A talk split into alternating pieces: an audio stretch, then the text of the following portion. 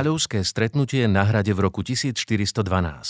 Za času dávnych bohů, hrdých náčelníku a králu, neklidem zmítaná země zrodila hrdinku. Byla jí Ksena, mocná princezná.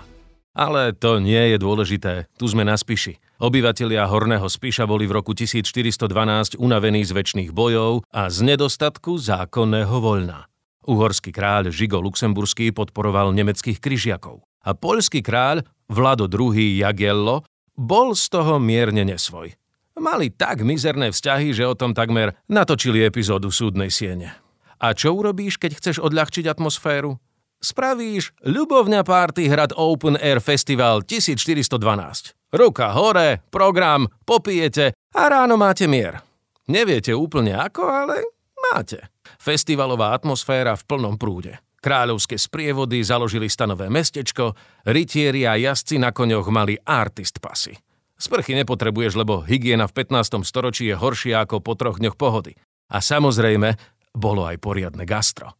Keď chceš dojednať mier, nemôžeš mať dva balíky čipsov a čakať, že si každý vezme z domu lepeniak s májkou.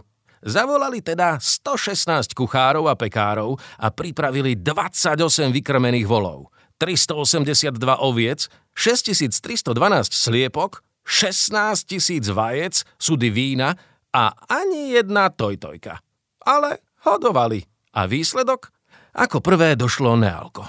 Hneď potom punčáky ale napriek tomu to bola najväčšia párty sezóny. Porazila aj festival Stredovek žije. Ako privoláš mier? No predsa, rytierské turnaje. Pozabíjaš pár týpkov a všetko je pokojnejšie. Historici predpokladajú, že vystúpili aj IMT Smile a Helenine oči, lebo tí sú fakt všade. 15. marca podpísali králi Žigo a Vladomierovú dohodu a slúbili si vzájomnú pomoc. Asi ako keď stretneš známeho a povieš mu, Musíme ísť niekedy na kávu. Ale tak to nebolo. Vlado napríklad požičal Žigmundovi o pár mesiacov neskôr na vojnu o Dalmáciu presne 37 tisíc kôp českých grošov. Čo znie lepšie ako jedna fakt veľká kopa českých grošov. Ako zálohu mu Žigo ponúkol 13 spišských miest a tri kráľovské mestá, Podolínec, Hniezdne a Starú Ľubovňu. Tedy ešte nebola realitná bublina. Za pár šupov 16 miest – dnes by si za takú kopu grošov kúpil možno tak políčko niekde v Toporci. Nehovorím, že ho Žigmund prekabátil, ale o 6 rokov si mali vyrovnať dlhy tu na hrade a Žigmund jednoducho neprišiel. A žiadne kámo, prepáč, zasekol sa mi kôň na Donovaloch. Nie, Žigmund sa na to jednoducho vykašľal, lebo radšej české groše ako slovenské nehnuteľnosti.